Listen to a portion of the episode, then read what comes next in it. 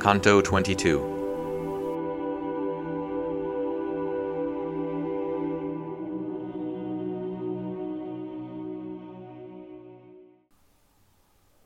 Oppressed with stupor, I unto my guide turned like a little child who always runs for refuge there where he confideth most. And she, even as a mother who straightway gives comfort to her pale and breathless boy, with voice whose wont it is to reassure him, said to me, Knowest thou not thou art in heaven, and knowest thou not that heaven is holy all, and what is done here cometh from good zeal?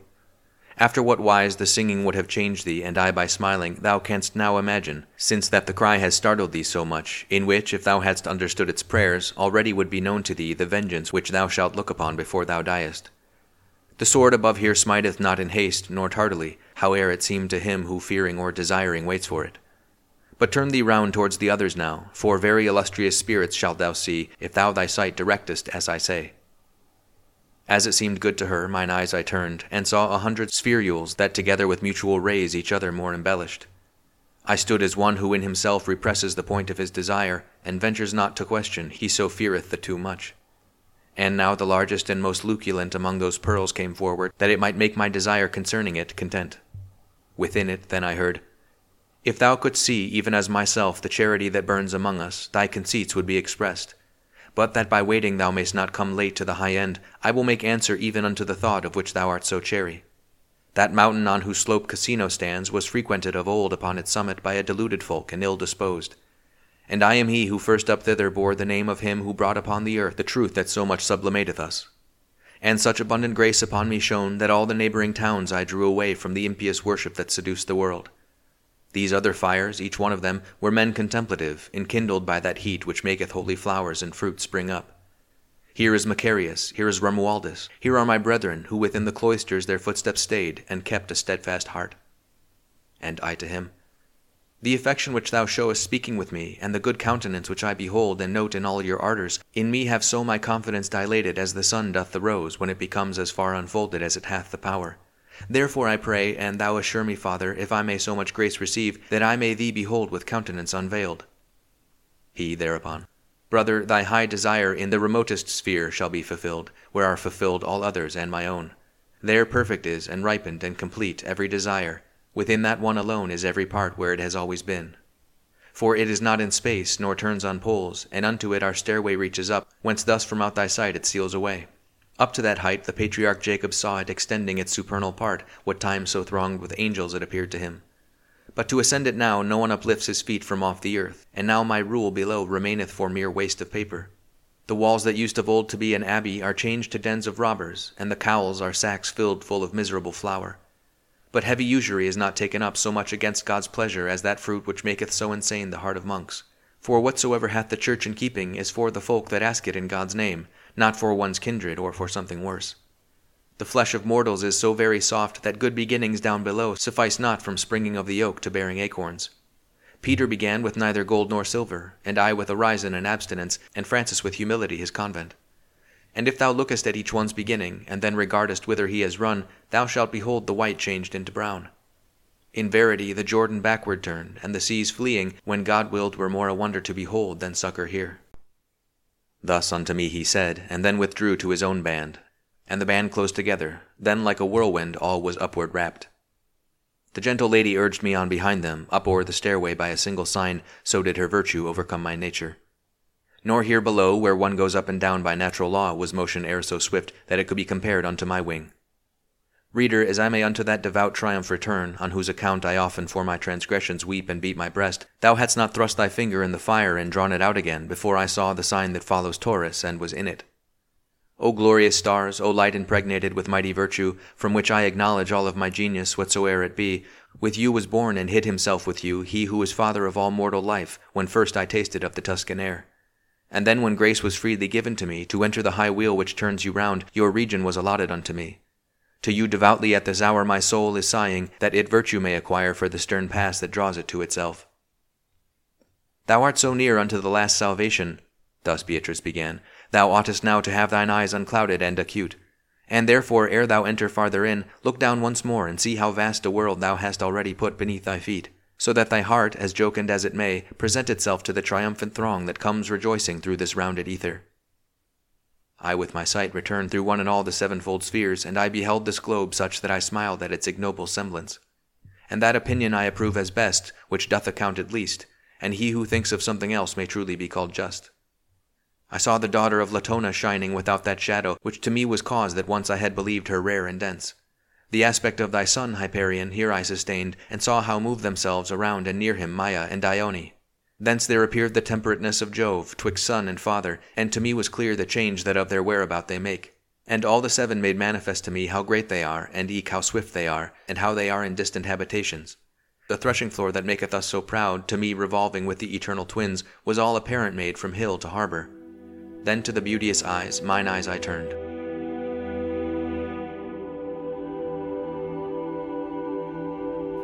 Canto 23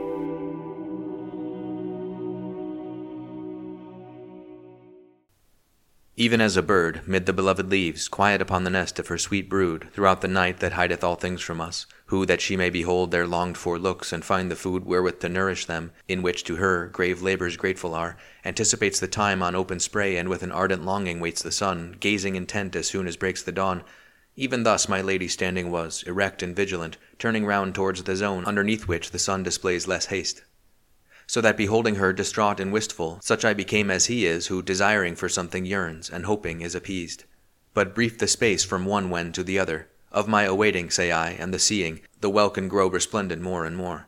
And Beatrice exclaimed, Behold the hosts of Christ's triumphal march, and all the fruit harvested by the rolling of these spheres. It seemed to me her face was all aflame, and eyes she had so full of ecstasy that I must needs pass on without describing. As when in nights serene of the full moon smiles Trivia among the nymphs eternal who paint the firmament through all its gulfs, saw I above the myriad lamps a sun that one and all of them enkindled, even as our own doth the supernal sights.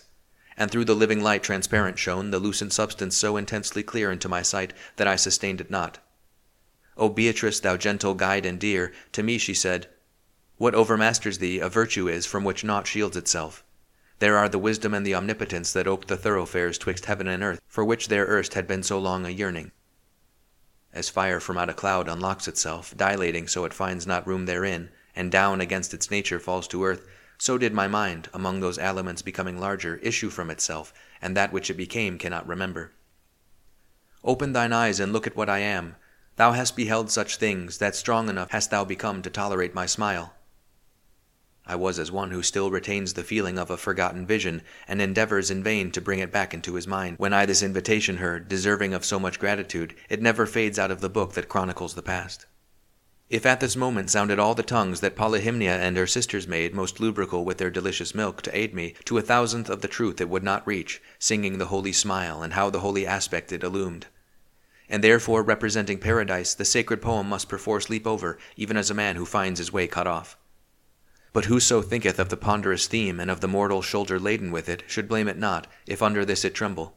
It is no passage for a little boat, this which goes cleaving the audacious prow, nor for a pilot who would spare himself. Why doth my face so much enamour thee, that to the garden fair thou turnest not, which under the rays of Christ is blossoming?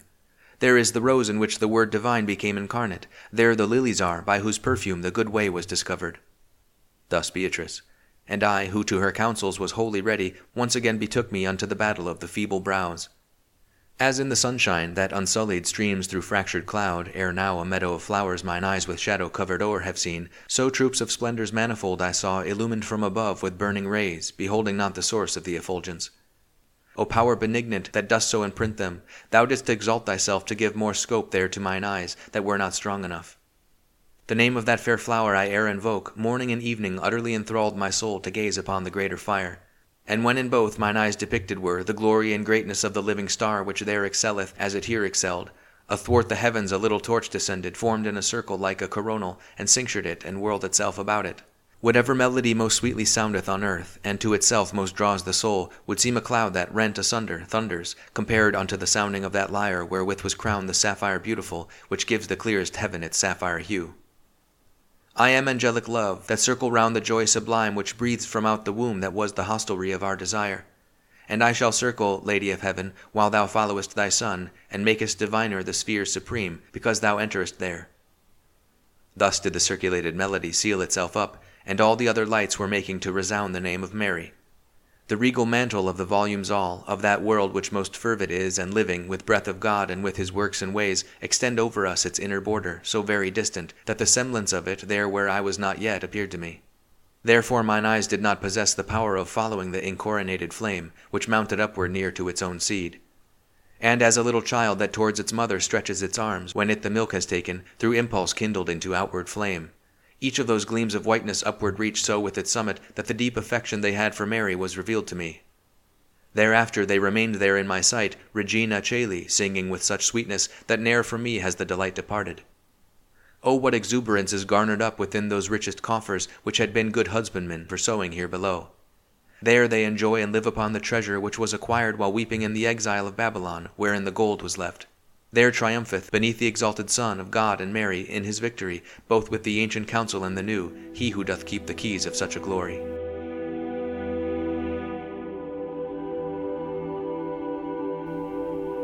Canto 24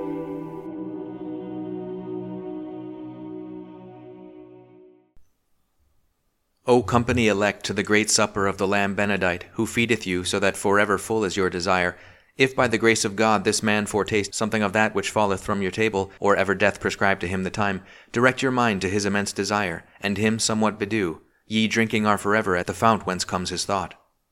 Thus Beatrice, and those souls beatified transformed themselves to spheres on steadfast poles, flaming intensely in the guise of comets.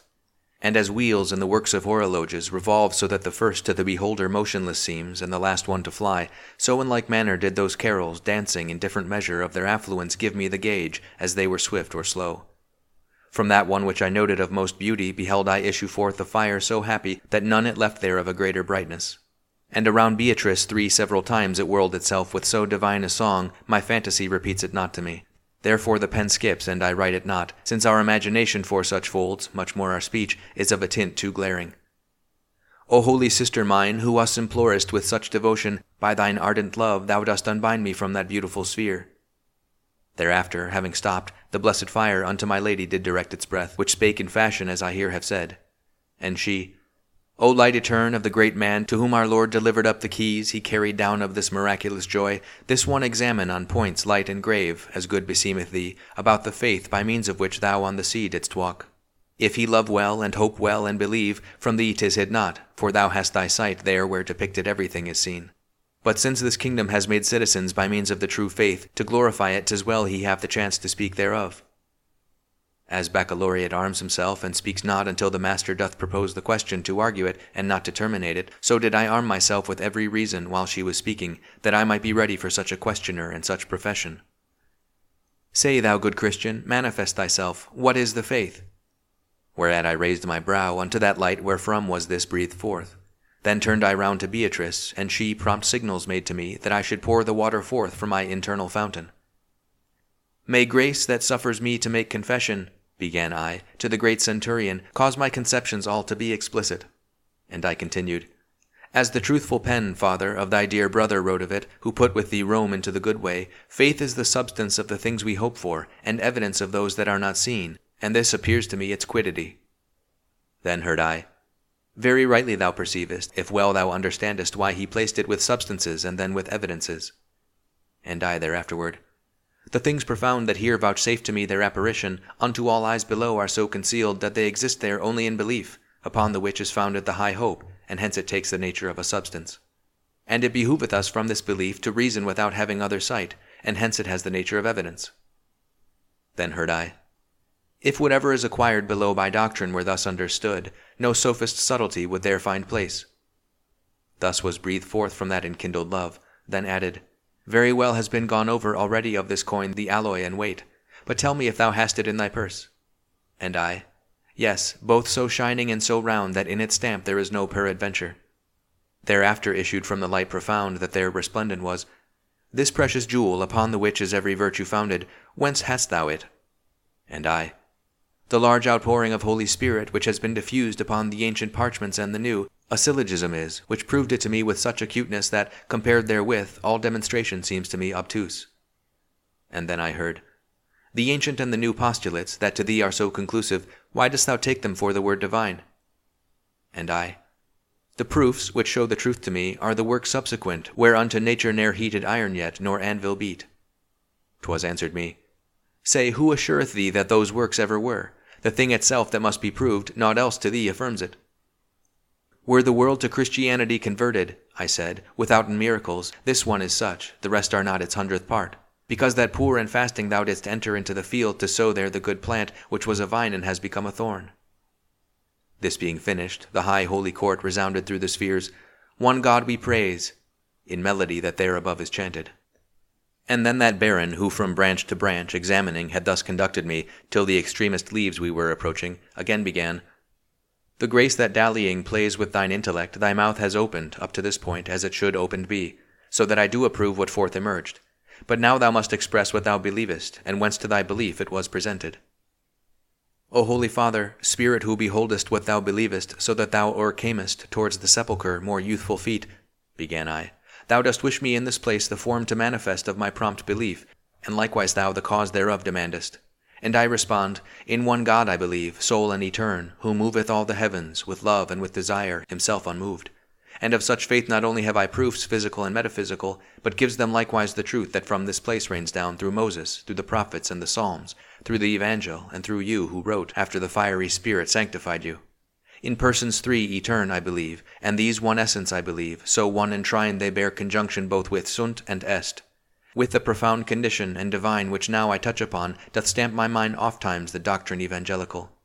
This the beginning is, this is the spark which afterwards dilates to vivid flame, and, like a star in heaven, is sparkling in me even as a lord who hears what pleaseth him, his servant straight embraces, gratulating for the news as soon as he is silent, so giving me its benediction, singing, three times encircled me when I was silent the apostolic light, at whose command I spoken had, in speaking I so pleased him.